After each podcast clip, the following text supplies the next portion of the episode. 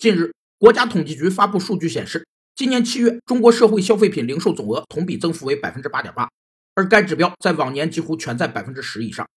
增速没达到预期，意味着社会消费能力正在萎缩，老百姓不敢花钱了。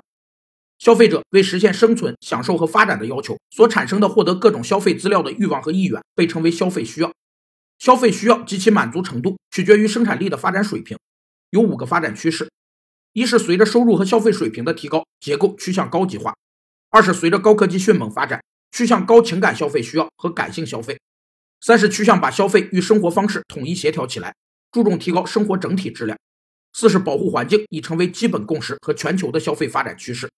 五是更注重和追求精神消费，消费者与企业共同创造新的生活价值观和方式。